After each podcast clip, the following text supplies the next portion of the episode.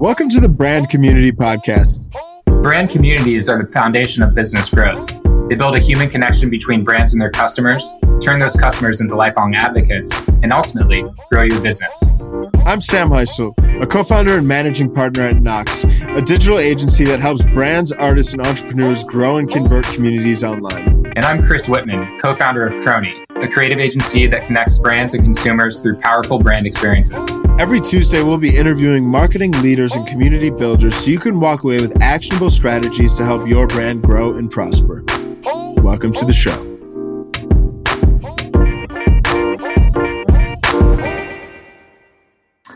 Hey, Charlene, welcome to the Brand Community Podcast. How are you doing today? Excellent, excellent. Well, um, you know, super excited to have you on, hear about your insights around um, building brands, building communities, organizational growth, everything that affects a, a great business. So thanks for joining us. Um, yeah, to kick things off, I mean, you know, first and foremost, you talk a lot about the disruption mindset. Uh, we would love to just get your insights on, you know, what exactly you mean by that and how that fits into an organization's community how that kind of affects where the community can go, uh, you know, organizationally.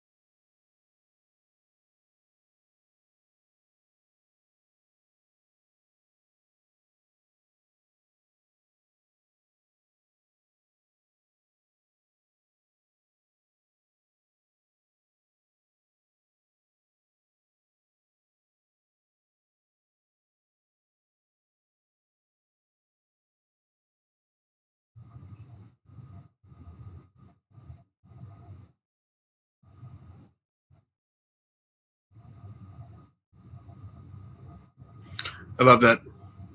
That's amazing. So when it comes to um, how brands and how companies can really leverage the power of that mindset, what have been some of the, the tactical ways in which you have seen organizations start to embed certain values or, or ways of thinking within their organization?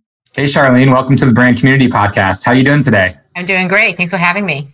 Excellent, excellent. Well, um, you know, super excited to have you on, hear about your insights around um, building brands, building communities, organizational growth, everything that affects a, a great business. So thanks for joining us. Um, okay. Yeah. Yeah. To kick things off, I mean, you know, first and foremost, you talk a lot about the disruption mindset. Uh, we would love to just get your insights on, you know, what exactly you mean by that and how that fits into an organization's community, how that kind of affects where the community can go, uh, you know, organizationally. Sure. The, the idea is that people have been thinking about disruption backwards. We keep looking for a technology that's going to create disruptive growth, and it's actually growth that is disruptive. And so people have an idea like, this is what we can grow, let's go do it. And they get to the point where they're going to execute and they realize, this is going to be freaking hard. I don't want to do this. It's going to be disruptive. Let's back away from it. And, and I think this, there's a need to be really um, honest about disruption. We keep thinking we want innovation, which is easy. It's going to be just smooth sailing. Press a button and innovation is going to happen. In reality, it's a really hard journey. And so the implications for this inside an organization, your community has to be really strong. Because if it's not strong, it's not going to be sustainable as you go through this disruption journey. Those ties have to be extremely foundational to carry you through this time. I love that. That's amazing. So when it comes to um, how brands and how companies can really leverage the power of that mindset, what have been some of the, the tactical ways in which you have seen organizations start to embed certain values or, or ways of thinking within their organization that that lead to that that growth that enables disruption? Yeah, the biggest one is that you have to be thinking about your future customers. Because if you don't know who your future customer is and all you have is a model of your current customers, guess what you're going to do? You can do the exact same things that you do every day that makes you the money, brings home the bacon, and which is to serve your current customers really well. And what you need to do is to say, well, I love my current customers, but I need to think about the future and invest in it today. And actually turn my back on these beautiful, profitable customers and go for that future. So aligning your organization about who that future customer is, how we're going to initially figure out to get to them, and then be able to rally and, and, and to, to focus on that and to push down the, that uncertainty. Well, we don't know exactly who those future customers are. We don't know exactly how to get there, but we'll figure it out. Mm-hmm. And we're better to be on that road than to be not on it at all. Yeah, for sure. So when it comes to that process of, uh, and I know you mentioned too, it's, it, it is this very iterative process of, uh, I'm sure who you even think will be your future customers now will probably change in a month or so after having conversations and doing some customer development with those prospective future customers. But when it comes to creating this kind of like minimum viable customer persona of your future customer. How do you help companies, or how do you typically think about identifying who those future customers are if we're so focused on who our existing customers are instead? Well, I, I think one of the things to do is align your organization, your employees, staff, everybody, you, you even your ecosystem around who that model is, or even understanding that you need to develop that model. I, again, even if you don't know who they are. But I love the use of empathy maps it's a key part of design thinking where you figure out this is the model of who we want to go after. Not don't describe what they do, um, what you know, the title. Actually, talk about what, what do they say, what do they think, what do they feel, what do they do? Because there are probably four different things. Uh, you can create customer advisory boards uh, to really bring in not your best customers, but these future customers. And, and I think the best thing to do is to gather all your customer focused people frontline people who usually have no voice in strategy and elevate them to so you can hear the voice of the customers. I mean, we, we see future customers all the time. We just don't necessarily have the mechanism inside of organizations to hear them because the people who, who, who hear them and talk to them all the time are the frontline workers who are the most disenfranchised people in an organization. So using community to bring out their voices who represent those customers is absolutely crucial to this process. I love the uh, I love that focus on empathy, and I feel like you know obviously it's been gaining a lot of traction uh, in the business world, and uh, you know for, for good measure too because it's it's incredibly important. Um, would love to hear you just like break the empathy map down a little bit more and you know realize it's probably different from organization to organization but you know maybe there's like a good uh, example of a business that's done a really good job of, of mapping something like that out who you've worked with or you've observed over time yeah, I worked with this one um, restaurant chain, and they really had all these different models. But one day we just put out the empathy map of one of those customer models and have people just take post-it notes. This is back pre pre-COVID, but you can do this uh, virtually too as well. But take post-it notes and into each of those squares of feel, think, say, and do. Like, what do they think? They're frustrated. They're hungry. Their kids are screaming in the backyard. They're thinking, "I am going to go insane unless I get food in them in five minutes." Right? What is it they actually do? Uh, you know, what are they thinking? And more importantly, how are they feeling? And the power of this is that you can create these empathy maps and share them with people. And because there's such human aspects of it, they're easy to remember. This is the biggest difference between uh, personas or customer journeys. I've never seen them used at the front lines, but you can use empathy maps at the front line so that you can recognize your future customer when they walk in through the door. Yeah, I love that. So when it comes to um, engaging and, and, developing that customer empathy. I, I, mean, I think customer development interviews super valuable. Um, what other ways do you think about developing that understanding? And I, I know a lot of times, like there's whether or not there's a community that you've already created with these future customers or existing co- uh, customers between your brand and those prospective audiences those communities already exist online on their own whether or not your brand is partaking or paying attention so, from your perspective, when it, it comes to developing that empathy, starting to really lean into engagement um, with those audiences, how, how do you tend to approach that? I, I, I again grow, have grown up in my career around the whole social listening space. Mm-hmm. I mean, mm-hmm. being able to literally listen in on conversations that your customers are having uh, with each other, with their friends, and hearing what they're saying. There's it's a huge gold mine Mm-hmm. And we actually have the artificial intelligence now to make sense of it, to go back and look at the history of that person to see if they have had other issues in the past. What's their entire history? So you can put context and value against those particular comments.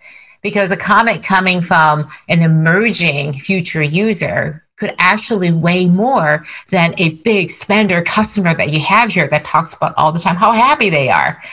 Because we talk about like it's 90% sentiment positive, but that 10%, if they represent your future customers, that's not a good thing if they're incredibly unhappy with you.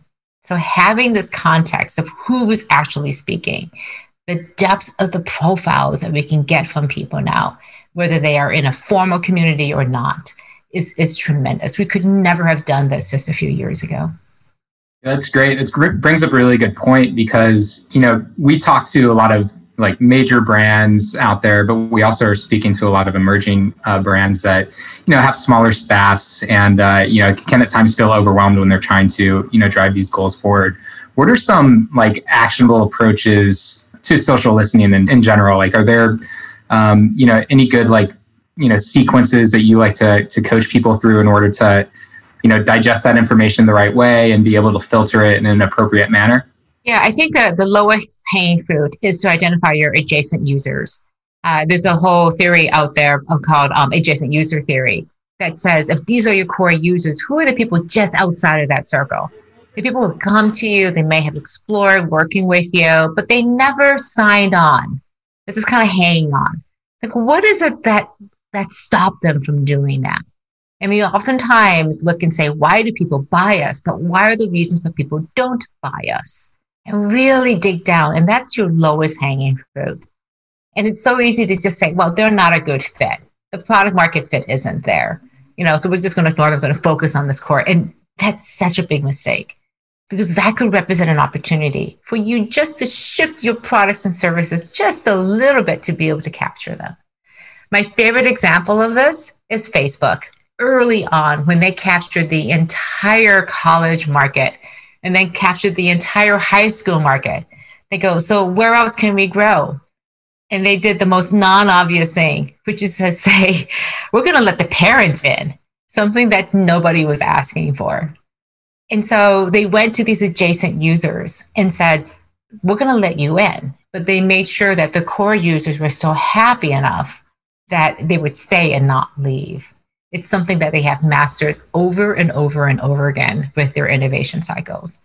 They look at these adjacent needs and say, how do we tweak our, our overall service to be able to increase the size of our bubble without making everybody else so upset that they leave? They come close to leaving, but they never quite do. yeah, the, and the, the, social login, it's like even if you do want to leave, it's like now you can't use half the rest of the internet that you've become reliant on. No, but it, it's an incredible point too, and I, I love as well because I, I, think Facebook knows very well that they have tons of different customer segments that use the platform in different ways. Whether you're a marketer that's using it from an advertising perspective, a parent, somebody that's uh, very engaged in, in Facebook communities and groups. It's uh, not only from a I mean, it's it's tied very deeply into the roadmap.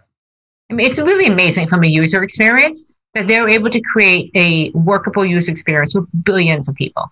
Mm-hmm. I mean, that's extremely hard. And, and what it shows is that there's a minimally viable product that's there, but they also have these like peaks of of, of greatness that really appeal to different segments. And they make it very clear that the most important thing that is front and center are the relationships, is the content that's being created by your network. And they make that front and center, and they always have. Mm-hmm. I love that. So I know a lot of the, the listening and empathy can be very valuable drivers for uh, kind of product roadmap and uh, identifying unique and innovative ways to provide new value to whether it's current or future customers. Um, from a, a, branding and marketing standpoint, I know half of branding and marketing is just having great products, but do you see this informing a, a lot of different like branding and, and, marketing decisions and positioning as well? And if so, uh, how do you tend to approach it with that lens? Yes, absolutely. One of my favorite examples is Comcast. Mm-hmm. Again, Comcast isn't hasn't always been known for the best customer experience. Mm-hmm. Um, usually at the bottom of most polls. So a couple of years ago, they made a huge commitment to Net Promoter Score, to NPS, uh, both for customers and also for employees. And one of the most fascinating things I saw them do was put NPS at the front lines in the call centers. And so the people at the call centers hear what's going on with customers and they can elevate um, ideas for action that go to product, that go to marketing, that can impact things. And these things all go all the way up to the CEO who looks at three of these every single week. And, and that's incredibly powerful because not only do they see it across all the different hierarchies, they also go back to the team and let them know this is where it's at and this is the action being taken on it.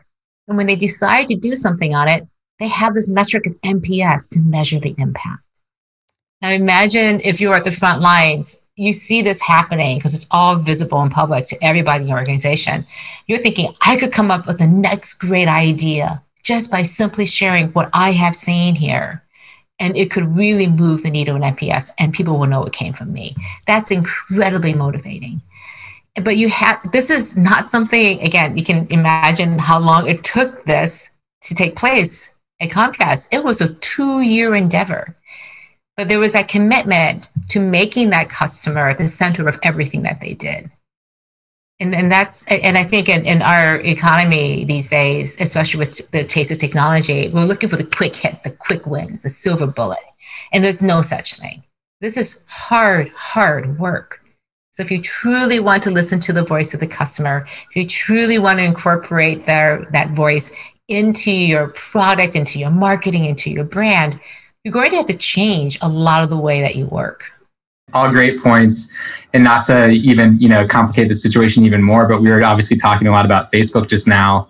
What about some of these other platforms right? Like tiktok of course um, you know uh, the platform of the of the year but you know twitter uh, youtube you know, even some of the gaming ones like twitch.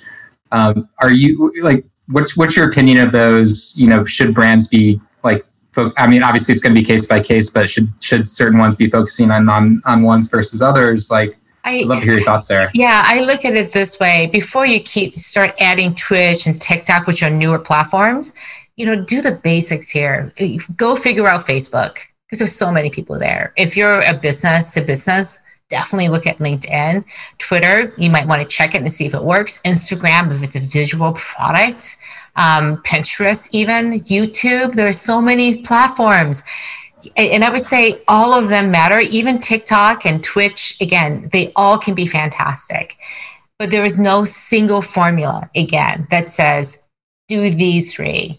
You have to constantly be on all of them, testing to see where is your audience because your audience shifts. We know people shift. Um, we just saw over this past few months over the past eight months, people were flocking to TikTok because of the amazing algorithm that it has. It just shows you great stuff. And especially as a new brand or as a new creator, you have the opportunity to see, have your stuff seen versus on YouTube, it's really difficult to build audience. So I, I love TikTok. It's amazing. It's um it's amazing because it's so addictive. And if you are a brand trying to build a base with people, it's a great way to develop a following very, very quickly. Mm-hmm. Totally agree with that. Um, very excited to see more and more brands flock to the platform. Um, Chris and I were actually just talking earlier today about like videos that have just gone viral because I, think it is such an overlooked opportunity because per your point, the, the algorithm is showcasing content you're likely to engage with and it's not dictated solely by people that you already follow, like pretty much every other social platform. So I think for brands to, to realize that opportunity and just understand that if they can create engaging content, TikTok will gas it and show it to tons of people is uh, something to not be overlooked because who knows how long that will last either. I know there was kind of like an early mover period for all these different social products instagram even now it's super competitive. Um, with regards to like a tactical approach to listening across these different platforms i mean are, are you i mean i know you mentioned there's ai and there's different softwares that are able to essentially help do this at, at some level of scale with baked in sentiment analysis and, and uh, digging deep into these profiles but uh, when it comes to like the hard work and baby step and in the spirit of kind of like doing things that don't scale like what are other ways in which you can really or, are, very tactical ways in which you can really tap into these gold mines as you framed it and really start to extract and glean some of these these very valuable insights from prospective customers and future customers? Well you, you can either do the searching for the needle in the haystack approach where you just take a whole bunch of data dump it into your machine learning whatever and, and go at it i think a much better way is to start with a thesis start with an idea. I'm curious about this segment and how they operate. I'm curious about that. It's about limiting your choices rather than expanding them. There's always a time when you want to explore, but I think testing hypotheses, using the social listening, using all of these great data tools that we have to get instantaneous feedback on whether your hunch is right or not. And this is the biggest problem that I see with organizations that they don't want to move forward, even take the first step to go look at those future customers until they're 100% sure that that's right. What I would ask instead is that you think about what's the minimal, minimally viable data that you need to be able to take the first step. This is not just about exploring and what, this is about taking a concrete step towards that future. What's the one question you need to answer in order to move forward? Don't try to boil the ocean. And then you use all the social listening to try to get the answer to that one question. And when you get it, you move forward. And if it was the wrong one, you'll quickly figure it out and come back because you realize that 99% of the decisions that you make are actually reversible.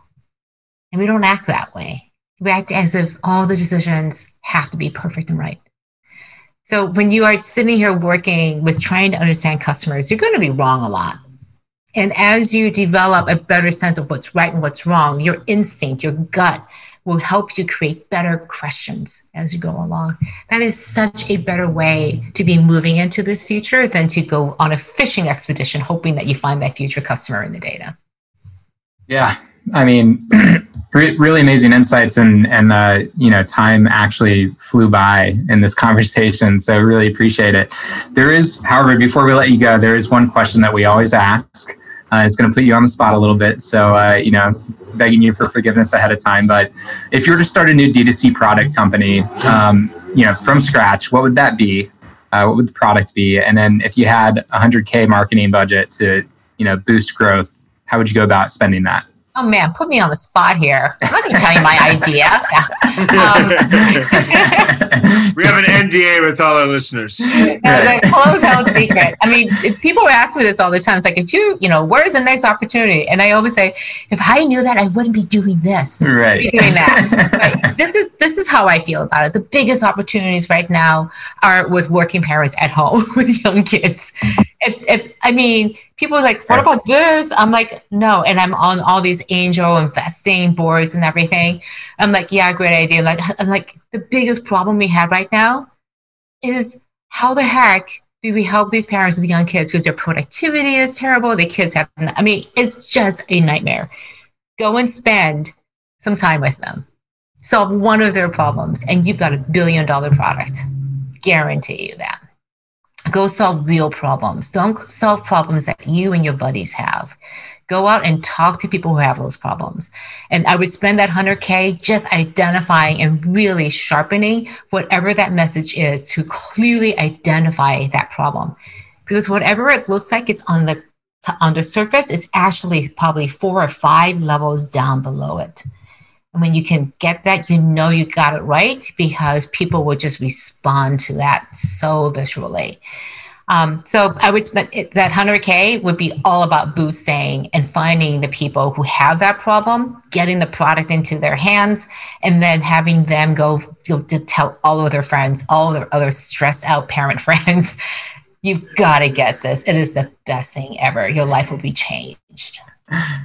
Well, I mean, I think I think you nailed it, um, and I'm sure there there are a lot of uh, you know salivating parents out there who are trying to figure this out. So, good thoughts there. Um, thank you so much, Charlene, for your time. This was incredibly insightful. Uh, you know, really hope all the listeners enjoyed what you had to say, and um, you know, looking forward to uh, staying in touch. All right, thank you all. Thank you, Charlene.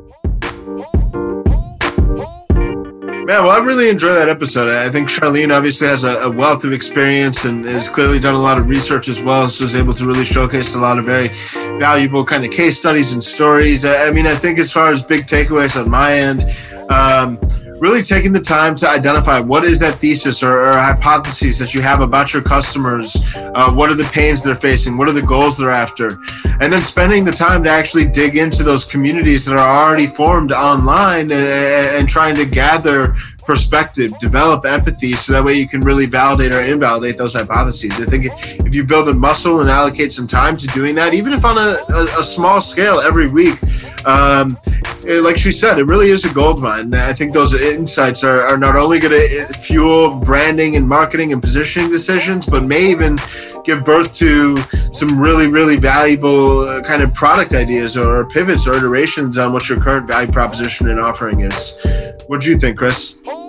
Yeah, I mean, you know, to summarize it, she mentioned growth is disruptive, right? So, you know, it's kind of like that test and learn mentality. Uh, you know, you got to try everything out. Um, so I thought she brought some really interesting thoughts to the table from that perspective. And then yeah, the empathy maps. I mean, you know, what are what are your customers feeling? What are they thinking? Uh, what are they saying? What are they doing? Uh, how can you really plug into that? Uh, so you can you, you can really establish yourself within their uh, within their lives frankly so really enjoyed the chat today and uh, hope everyone else did as well definitely well thank you as always for tuning in. You know where we will be next week. Back in your ears. We appreciate you guys greatly. Until then